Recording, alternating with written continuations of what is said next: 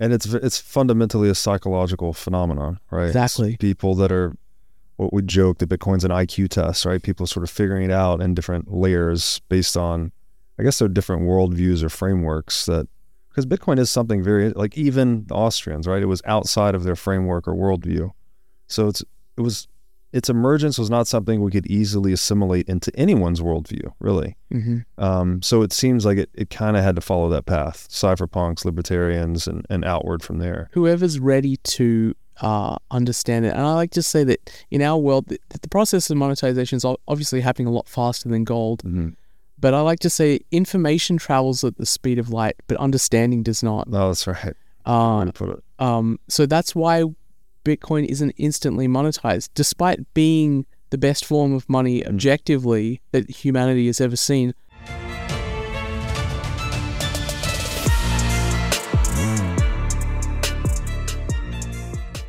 Hey, everybody, welcome to the What is Money Show. I am thrilled to have you here joining me on my mission to help shine light on the corruption of money. Now, if this is your first time listening to the What is Money Show, I strongly recommend that you go back to episodes one through nine first, which lays a lot of the groundwork for many of the concepts that we explore on the show. These first nine episodes are my series with Michael Saylor, and thousands of people have told me that this is the best podcast series they've ever heard, hands down, and that it was instrumental to their understanding of money and Bitcoin. So, if you're looking to start uh, a deep dive into the nature of money, I don't think there's any place better that you can start other than episode one of this show. Now, a little bit about this show and how it makes money. The What is Money show is 100% sponsor based. So, all of our revenues are derived from direct sponsorships. And I strive to be very selective about the sponsors that I work with, specifically only using sponsors that I use personally, and also choosing sponsors that have values which are well aligned to the values expressed on this show, such as freedom, education, self sovereignty, etc. So, what I'm going to do now is a few ad reads right at the top of the show, and then I'll do a few more ad reads in the middle. And I hope you'll take the time to listen to them, as again, these are hand selected sponsors, and I think you'll like what they have to offer. Today's podcast is brought to you by In Wolf's Clothing. Wolf is the first startup accelerator dedicated exclusively to the Bitcoin Lightning Network. Four times per year, Wolf brings teams from around the world to New York City to work with like minded entrepreneurs, pushing the boundaries of what's possible with Bitcoin and Lightning. The program is designed to help early stage companies achieve product market fit, develop their brand, secure early stage funding, and grow businesses that help fuel the global adoption of Bitcoin. So go to wolfnyc.com to learn more about the program or apply. Again, that's Wolf NYC, wolfnyc, dot com. Vijay Boyapati, welcome to the What is Money show. Thanks for having me, Robert. I'm a big fan of yours, so I'm really excited to speak with you. Well, I'm a bigger fan of yours because you were instrumental in my orange pilling. Uh, the bullish case for Bitcoin. That's right. Take the orange pill. That's what I like to say. One of the greatest essays ever written on Bitcoin. Um, you are the definition of an OG. You've been around for quite a long time and you've inspired many people's rabbit hole journey, I think. So thank you for that. I appreciate that. Thank you. Um, and we were just talking offline about what we're going to talk about. And one of the things that came up was that the Austrian economists, which you and I both look up to in many respects, may have actually been wrong about money um, and not conceiving of Bitcoin even as a possibility prior to its inception. And I thought that would be a fun topic to go into today, where the Austrian economists might be wrong, given that they're right about so many things against the backdrop of Keynesian economics. So, where should we start on that topic? So, I'm a student of Austrian economics. I've read, you know, the magnum opus. I think in in the the field of Austrian economics, which is uh, Ludwig von Mises's Human Action, which lays out a, a very comprehensive foundation for how you approach economics and the methodology of Austrian economics, which I subscribe to, which is that price formation comes from our actions. We we analyze it from the bottom up, which is human actions and our motivations ultimately create these economic phenomena. And you should start from the bottom up, as opposed to looking at economic aggregates and trying to find correlations, and then trying to create rules in a way that you would with uh, physics or chemistry. It really does not apply because economics and uh, economies are inherently complex systems. Uh, so you really need to start by underli- uh, understanding the underlying causality, and that's the that's the method of the Austrian. So I was an Austrian student of Austrian economics before I knew anything about Bitcoin, um, and I, I was what you would call a gold bug. I mm-hmm. thought gold was uh, a great form of money, and uh, couldn't be you couldn't print more of it. So when I was first exposed to Bitcoin, I was first really skeptical. Mm-hmm. Like this is created de novo out of nothing. How does this have any value? Um, and a lot of Austrians said, well, it shouldn't have any value. It's created out of nothing. It's kind of a paper fraud. It's a Ponzi scheme. Mm. Uh, and this is going to go away. Uh, and it didn't go away. I, I discovered Bitcoin in 2011. And by 2012, I was like, there's something here. And I think my background in Austrian economics led me to believe this is a this is a kind of money. Mm-hmm. And it, you know that's when I my journey down the rabbit hole uh, began. And how do you even understand this thing? And I think the question of how Bitcoin has any value, it has a price level, is the most important economic question of the last century. And I think Austrians, the prominent Austrians, really failed on this issue because they had the tools to understand Bitcoin, but they were so badly misapplied. And a lot of them, I think, are not very um, uh, familiar with technology, uh, and and to understand Bitcoin is a multi-dimensional thing, right? Mm-hmm. You, you need to understand economics, but you also need to understand a little bit of computer science, a little bit of legal theory, a little bit of game theory. Mm-hmm. And I think the Austrians, a lot of them were missing some of those pieces, so they dismissed it really early. Mm-hmm. I think it's one of the great tragedies in the history of Austrian economics that we have this new form of money created out of nothing that has the attributes of the best money that we've ever seen, that humanity's ever seen, and it was misunderstood. I think there was a huge uh, miss for Austrians, and I think a big failure. Um, that's not to say I, I have any animosity towards any of these Austrians. A lot of them are people who I've learned a lot from and who've had a lot of influence on me. I just think it's a big failure, and I, I, I really the thing that bothers me most is that they never came around to realizing how important this is. Sure. This is something that requires attention and study. And the thing I think it really should teach us is that we need to be students of money. And you know, I think you've got a, a great mm. title for your podcast because this is a this is a huge question that we don't understand. I think Bitcoin exposed that. The Austrians, as insightful as they were on money in and the history of money, uh, missed something here. Mm-hmm. And Bitcoin is something that can teach us. And I think we should be students. I think we should be have some humility and say, what are the things that we missed in the Austrian account on the origin of money mm-hmm. that aren't correct? And I think there are a few big ones, to be honest, that, that were missed. Yeah, I think the central issue here is what's called the uh, Mises regression theorem. Hope I'm saying that correctly.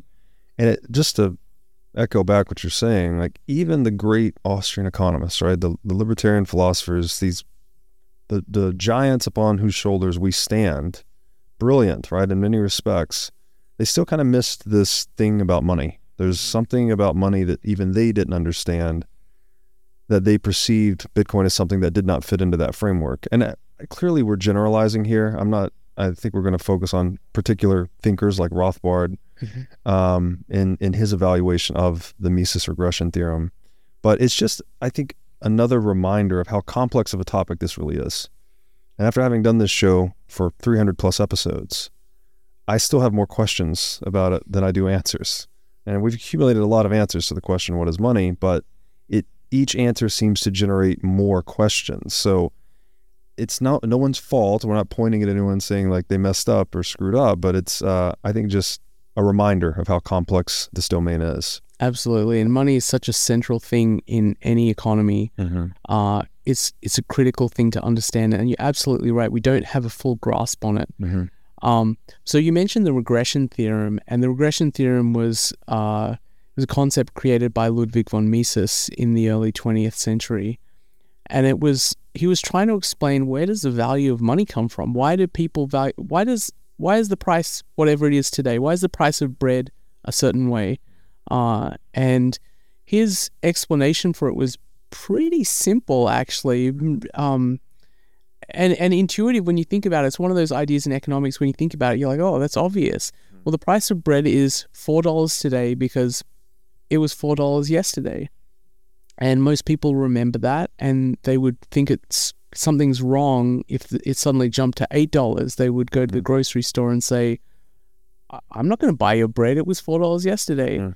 And well, why was it, you know, four dollars or close to four dollars yesterday? Maybe three ninety nine yesterday. Well, it's because it was that the day before, and his idea was that you kind of regress back in time but but to what? Where does that original value come from? Mm-hmm. And his explanation was that it comes from some uh, useful commodity value. Mm-hmm. Like before it was money, it was useful in some way. Mm-hmm. And so with gold, gold used to be money in the 19th century. Where did that original price level come from? It came from the fact that people used gold for other things. Mm-hmm. So jewelry, um, religious ceremonies, that those kind of mm-hmm. things. And then uh, von Mises had a student, Rothbard, prominent Austrian economist and libertarian and brilliant thinker, great guy. I have a lot of respect for him. Um, and he interpreted Mises's theorem in a stronger way, which is I interpret Mises's theorem as here is an explanation for the origin of money as it happened yes. with gold. Right. Descriptive. Roth- yeah, descriptive. Exactly right. And Rothbard went further and made it prescriptive. He said this is the only way that money can come about. Mm. Money can only come about in this process, and it must always originate as a useful commodity. Mm. And I think that influence, Rothbard was hugely influential influential in Rost, uh, in Austrian circles and still is. Mm-hmm. Um, I think that is what influenced a lot of modern Austrians to think that Bitcoin can't be money because it, it wasn't a useful commodity. It was just this digital thing and it wasn't really used for anything. Yeah. Uh, and so you have a lot of Austrians and gold bugs say this is not physical, it's not tangible, you can't do anything with it. Yeah. So it can't possibly become money because of that original use right. value not being there. But of course, you know, this is something that we can learn from. We can learn that, hey, something can gain an original value just as a whimsy. Mm-hmm. And that's what Bitcoin was. Why did people value it? Because humans sometimes value things for no reason at all. It's just cool. And those, you know, original cypherpunks who were playing around with Bitcoin, they didn't know how to value it. They said, you know, okay, how about 10,000 Bitcoins for a pizza? Mm-hmm. Mm-hmm.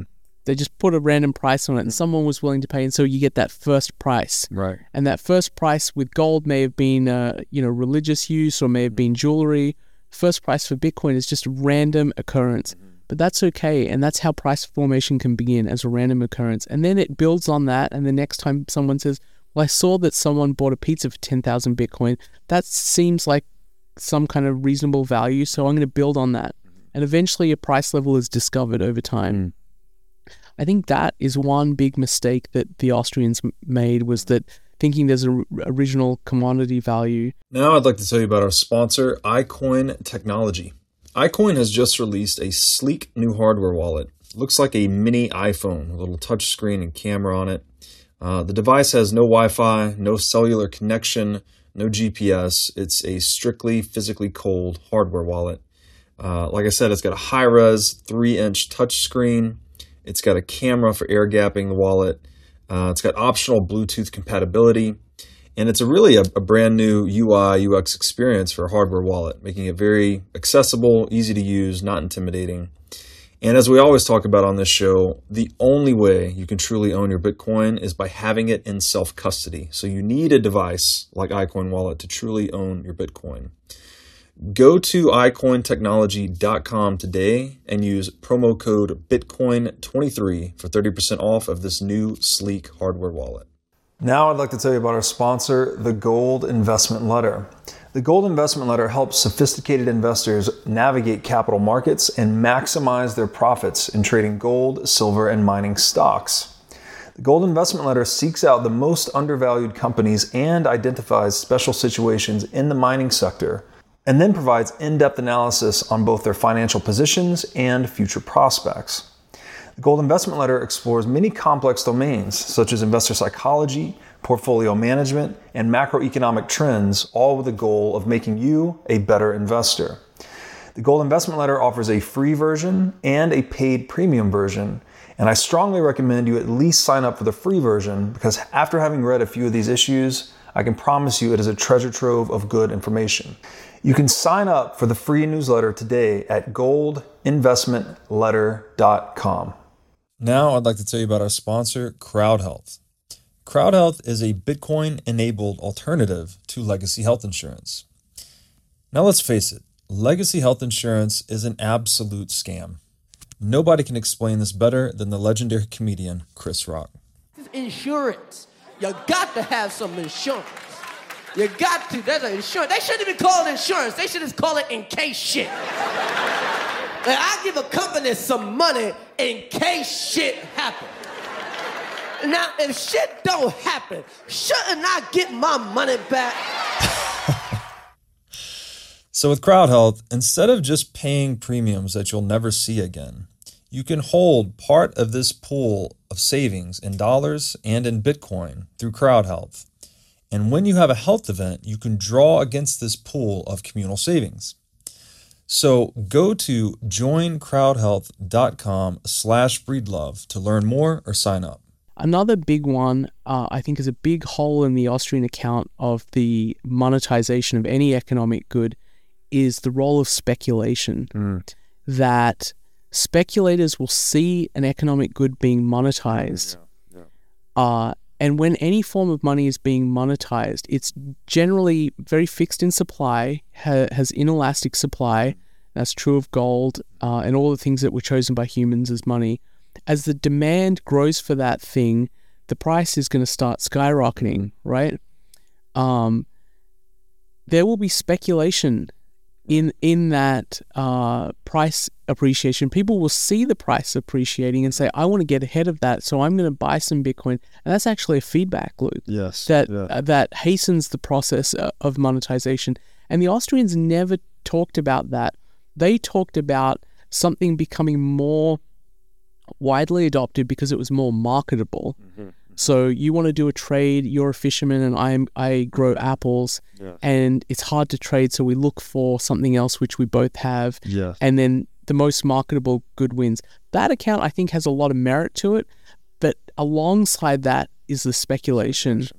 And and that's the part they miss. So they see Bitcoin, they, they see these people investing it and as they say, speculating in it, and they think, well, that can't be money. They poo poo it and they say people are speculating this is a speculative asset, but that is always going to be part of monetization. And I bet you, uh, you know, I'm I'm not a, a historian of antiquity, but I bet you anything that there were people in antiquity who were speculating in gold as well, Sure. who saw that gold was uh, spreading out around the world. Um, as trade routes expanded and, and trade deepened amongst different countries, new countries would adopt gold. And I'm sure that there were people who recognized the value of gold seems to be increasing in our city or our community. I want to own more gold. Yeah. And that hastened the process of Yes. gold becoming money in those communities. When merchants see something becoming valuable and they want it, that becomes the more marketable good. So I think there's an interplay here that the Austrians didn't appreciate, and I didn't appreciate, to be honest, mm. before I discovered Bitcoin. But being a student and sitting back and observing um, what's happened with Bitcoin, I think it's absolutely true and obviously true that when something appreciates in price because it's becoming more widely adopted, Mm-hmm. someone's going to start speculating in that. Yes. Entrepreneurs always see opportunities and they always begin speculation when they see those opportunities. Yes, and it's interesting because in your essay, the bullish case for Bitcoin, I think, does a great job explaining this very issue. That it, it's a game theoretic process, right? It's people see a good being adopted as a store of value, its purchasing power, price is increasing, Mhm. and people will just, you know, look out into the future, extrapolate, and think, what if this keeps happening? Mhm. Why don't I buy some of this thing now, which contributes to the reservation demand for the good, which increases its price? which spurs further speculation and like the cycle. It can get out of hand, obviously, right? Tulip mania and things like this. But um, it does seem to be instrumental to the process of monetization. And and on Mises regression theorem, all you need is some original reservation demand, right? Like Right. just some, it doesn't have to be a commodity use per se. It's just like, are people holding this thing for any reason whatsoever? So with Bitcoin, the early days was like this weird collectible. Yep. Right. There's only one, there's only 21 million of these things. I'm getting them through a faucet on a website. I've got a thousand of 21 million. And I, eventually what it was the pizza was one of the first trades then they started to to map the price to the uh, electricity necessary to produce the bitcoin and then that started that bootstrapping process of price discovery Yep. and so it seems like and austrians should have understood that because what does mises say like all human action is speculative Yes. actually so we're all everything you do you can't possibly know the outcome you're basically speculating that your intention is going to map to the outcome you're trying to create. Sometimes that happens, sometimes that doesn't. Mm-hmm. But there's this, this inherent speculative nature to human action itself. So I'm surprised that at least Rothbard, I guess we can't speak on behalf of Mises, obviously, because as you said, he he laid it out more as a descriptive account of monetization, not a prescriptive. So maybe he would have seen it differently, but Rothbard at least maybe took it a step too far, making it prescriptive. I think so, and I like the way you described it. All you need is that original reservation demand, Mhm. and uh, I think it's only a small change to Mises's regression theorem to make it apply to Bitcoin as well. yeah. Uh, but uh, I think it, it, it is a, a lost opportunity and a disappointment, and I and I hope that uh, folks in the Austrian community will come back because I really do believe we're at this important epoch where a new money has been created and it deserves a lot of attention. And it was only the people who weren't necessarily, you wouldn't call them Austrians, but people who were influenced by the Austrians, I think who had the deepest insights. And I was really influenced by Nick Szabo Yes. and his essay on, on the origins of Shelling money. out. Shelling out, exactly right. Yeah. Um, uh, he took uh, the view of more of an anthropologist and looking at the history and what was used as money and why was it used and where, where did it come from. And the idea that originally it was kind of a, a proto store of value it wasn't a medium of exchange. Uh, and he i don't if you asked him are you an austrian economist? I think he would probably say no. Right. um, but he was definitely influenced by the austrians. He read hayek Yeah. and and he would describe to fellow not fellow but f- to Austrians like well money doesn't need to originate as a commodity. It can it can work just as something that's created out of nothing. And as long as you have these ways of uh, guaranteeing that there's scarcity and people have confidence in that scarcity and various other attributes then it can happen. And he was just dismissed. And it was only the advent of bitcoin i think that really validated what he believed. Yes. Yes. um, Yeah, it's and you're again not too many shout outs for your essay here, but it, that the loop, right? The feedback loop. Mhm. It actually reading your essay, The Bullish Case for Bitcoin, is what inspired me to I created those graphics in my early writings. They're little feedback loops, right? It's like Mhm. person identifies good, they're using it, they're holding it for whatever reasons, reservation demand. Other people speculate on this thing continued to continue to be used as a store of value or to continue to have reservation demand. mhm. Then they start to acquire it, and then that further pushes it up. And there is this that that feels right, right? That's kind of what we see in the world. It's what we see in Bitcoin. We see s- all kinds of speculators, right? They'll speculate on oil fields, et cetera, et cetera. yeah You're just making these bets that the thing is going to be in greater demand in the future. hmm But those very bets actually contribute to the reservation of demand for the thing. So Yeah. it's it's an interesting. It's not linear, right? It's a it's circular in a way. hmm I have two comments just about what you're saying with reservation demand that I, I, I don't think are mentioned very often. But one is um, reservation demand is a really important concept, but I don't think many people define it. And I like to define it as an extended period of time when someone wants to hold that good. Mm-hmm. And you can see a spectrum here. On the one end of a spectrum, as something becomes more and more monetized, the average duration that someone wants to hold it increases Mm-hmm. because you view it as savings and you don't want to let go of it, except Right. when you need to let go of it. So you hold it longer and longer. But the other end of the spectrum is when reservation demand starts disappearing, you get hyperinflation.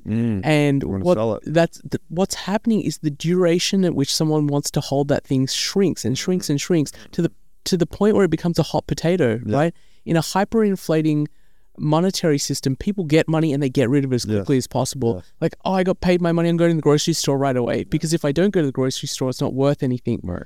So it's that length of time Mm-hmm. which really defines reservation demand. That's one idea I think that people need to talk about a little bit more. The other one is I think as students of money, we've learnt something else, which is this process of monetization does not happen in a linear way. Mm-hmm. We're learning that with Bitcoin, it happens in these kind of wild cycles. Mm-hmm.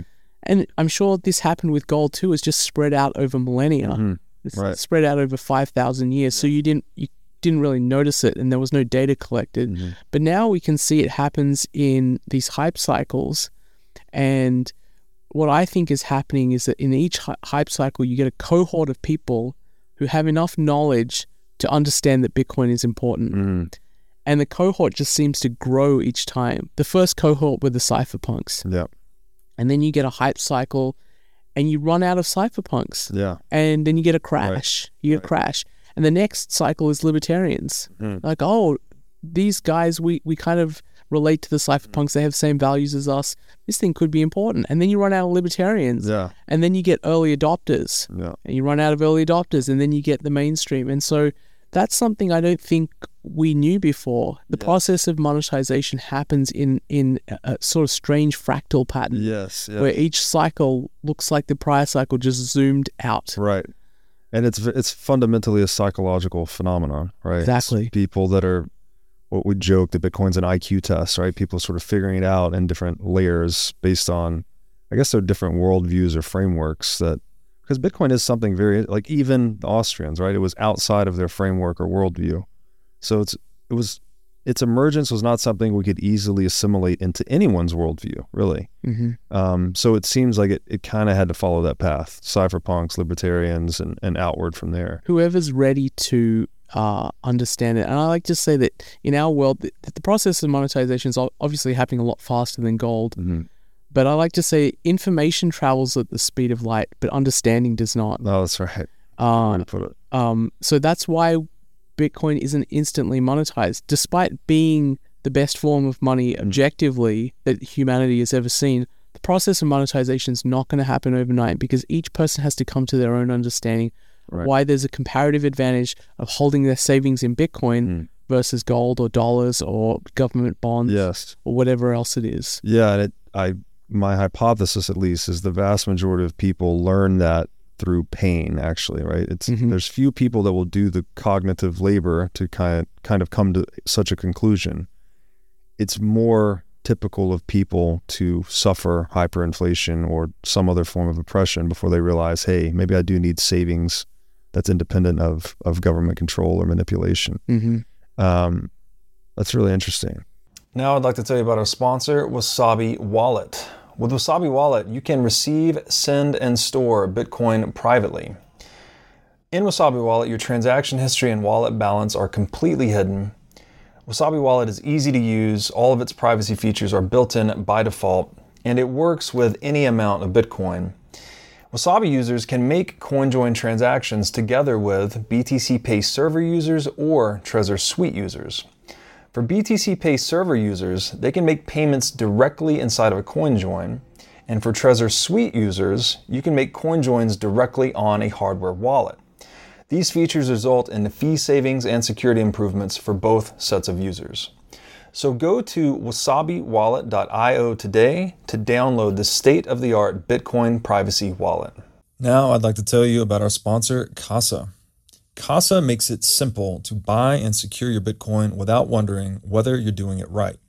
Specifically, Casa provides a multi key custody solution, which is by far the most secure way to custody your Bitcoin. Now, when I talk about Bitcoin being theft proof money or inviolable private property, a multi key custody model is exactly what I am talking about. Using multiple keys lets you maintain full control of your Bitcoin while also giving you redundancy in case you lose one of the keys. It's also the best way to secure your Bitcoin for inheritance planning purposes. So go to keys.casa, that's C A S A, today to sign up and use discount code BREEDLOVE. Now, you also wrote a paper in 2008 or 2010. 2010, so after 2008. Yep. And this was a time of great quantitative easing, right? We had the great financial crisis, uh, pursuant to which I think we printed somewhere in the neighborhood of $700 billion. It actually ended up being trillions. The Federal Reserve's balance sheet increased by about 4 trillion uh, in 2008 and 9. Wow. Okay. The initial authorization, I think, was 700 billion. Yep. And then they, Yep, yeah, the TARP the TARP it's program. never Yep. enough, right? Yeah. They always add to it. um, and at the time, this is another area where the Austrians may have, well, they were wrong, I guess. There was a general consensus among Austrian economists that they thought this would lead to hyperinflation Mhm. of the US dollar and I guess presumably other fiat currencies. But your paper that you wrote in 2010 took a, a different uh, opinion and you thought that that was not going to be the case and turns out you were right. So could you walk us through what happened like and what how did you get to that conclusion uh, that was countervailing the the general consensus from Austrians? Yeah, so I subscribe to the methodology of Austrian economics, but I think you have to start with the correct assumptions and the correct understanding of how to apply that methodology. And I think the problem was a lot of Austrians didn't understand the banking system.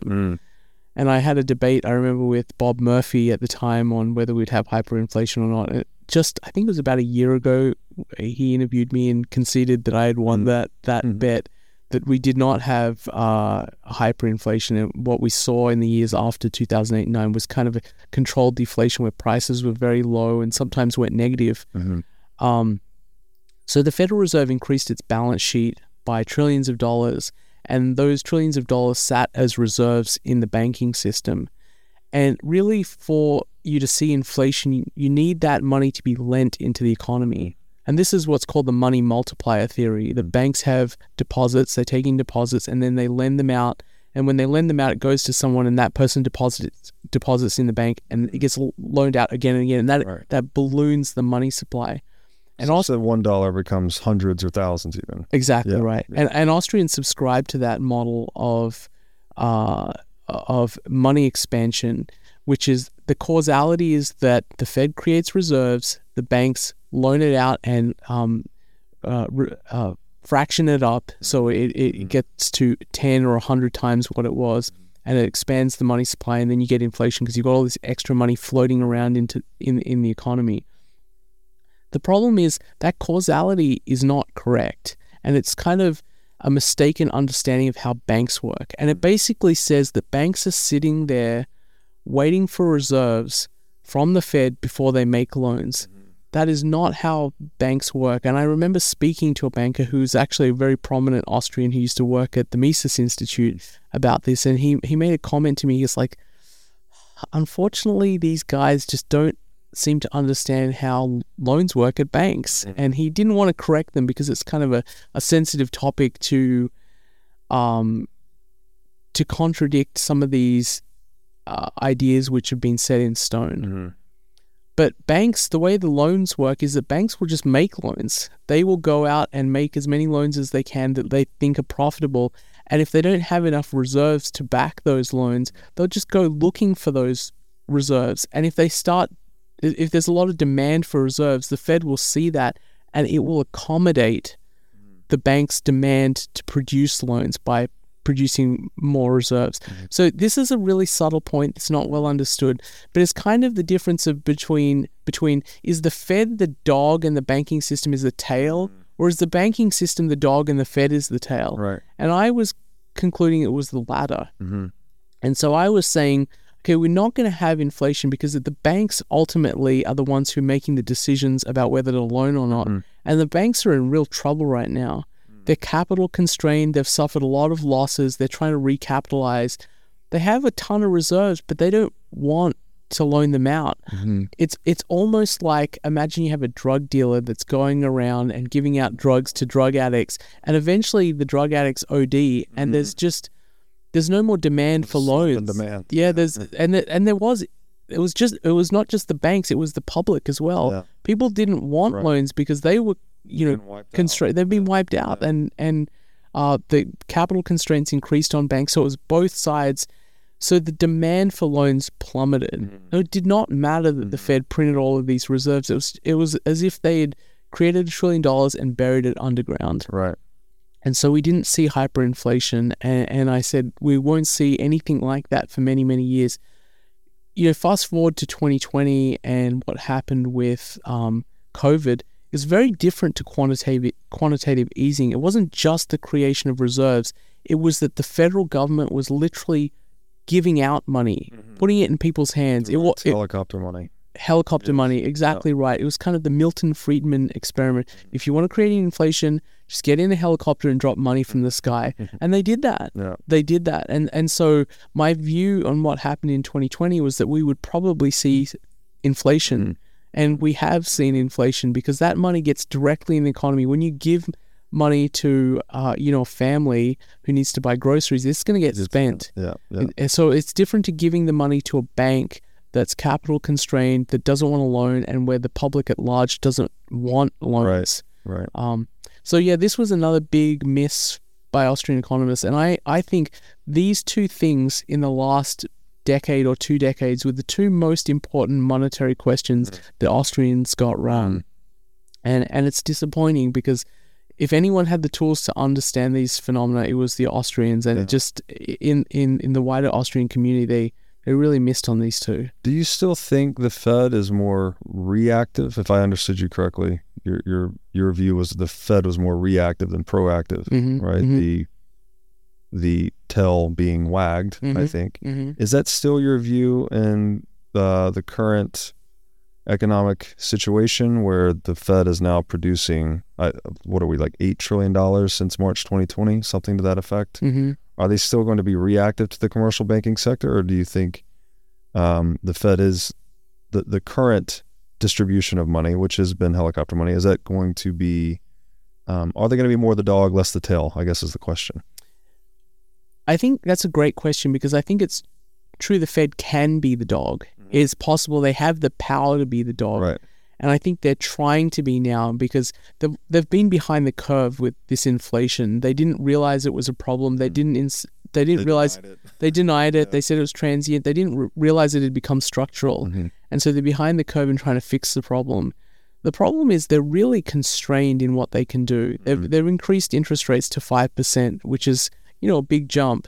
But it's certainly not anything like what Volcker did in the 1980s. Um, and they're constrained because go- the government debt position is much, much higher than it was Right. in the 80s. We have debt which is 130% of GDP, and that's not even including entitlements, which are just gigantic. Right. Uh, so to increase the interest rate, the, the debt service on our debt actually becomes a big number. hmm And if you if the Fed were to increase interest rates to say 10 or 15%, which really would probably hurt uh, sorry, would impact inflation and bring it down, Mm. uh, that would make it our debt servicing unsustainable. Right. You would have to tax 100% of everyone's income to pay the debt. Yeah. Uh, so so they're behind the curve This is a rock and a hard place, basically. they're they're trying to project confidence and they're trying to convince the market they're serious. Uh, but the problem is they they may not have enough ammunition to solve this problem. I think we're in a position in the US now where t- to solve the, the debt problem, you either raise taxes, incredibly difficult and politically unpopular, or cut spending, which is also incredibly unpopular and will not win your vote. So there's a third option, which is try and inflate away the debt. Yeah. And so that's always the politically most palatable option. Yes. So I think what we're going to see, given the position we're in now, is more of a structural inflation. Mm. And they let the genie out of the bottle with COVID mm-hmm. because they just created so much money that that inflation was not contained. And once you lose credibility as the mm-hmm. Federal Reserve, it's really hard to get it back. People Right. people don't believe you, and all of their power comes from credibility. Yes. Uh, Confidence game. it's a confidence game. Yeah. Fiat money is ultimately a confidence game, and once you've lost that confidence, it's game over. Wow. What are your current views on the U.S. dollar? Do you think we see obviously structural inflation. I think you just said. Do you think we see hyperinflation in our lifetimes and the years ahead? I know this is very hard to predict. Well, since we're both going to live to 100, I think, I hope, uh, I, I think we probably would see uh, hyperinflation in our lifetime. I don't think it's an imminent phenomenon, and I'm always very careful to be, uh, try to be circumspect about this because I think it's easy to be hyperbolic and say we're going to see hyperinflation next year. The US has um, a lot of assets. Mm-hmm. Uh, we have a lot of land that's very valuable and we have a lot of productive capacity. So the US can service its debt for now. Uh, it's just the, the Fed can't get inflation under control without making it impossible to service the debt. So it's in this really awkward position of trying to say that it's getting inflation under control, but not really being able to do enough. And and so I think we're going to be in this kind of awful middle ground where we see five to six percent inflation, and it'll go up or down. Maybe there'll be some years where it'll be three, and there'll be some years where it's eight or nine. Mm. And I think what we're going to see is a period kind of close to the 70s, and that ultimately culminates in a crisis when people really lose confidence in the dollar, and then you're on the verge of hyperinflation, and someone needs to make a very tough decision. Uh, which is Volcker to break the back of Yep, inflation. You need Yeah. uh, you need a massive recession. Um, but again, is it possible? Is it possible for the Fed to do that without breaking the system overall? Volcker could do what he was able to do just because the U.S. debt position in the 80s was 40% of GDP. Right, right, right. The U.S. was able to service its debt. Yeah. Uh, and, and Reagan also kind of oversaw a period of incredible growth because both because of deregulation and also because of uh, Moore's law Yeah. and and the advent of the computer age and productivity and you can grow your way out of this problem. we may have some of those tailwinds with Mm. AI. Like that's obviously hard to tell. That's the one thing that could save us. Yeah. That's a really good point. I, I gave you three options, which was cut spending, raise taxes, or inflate your way out of it. You can also grow your way out of it. Right.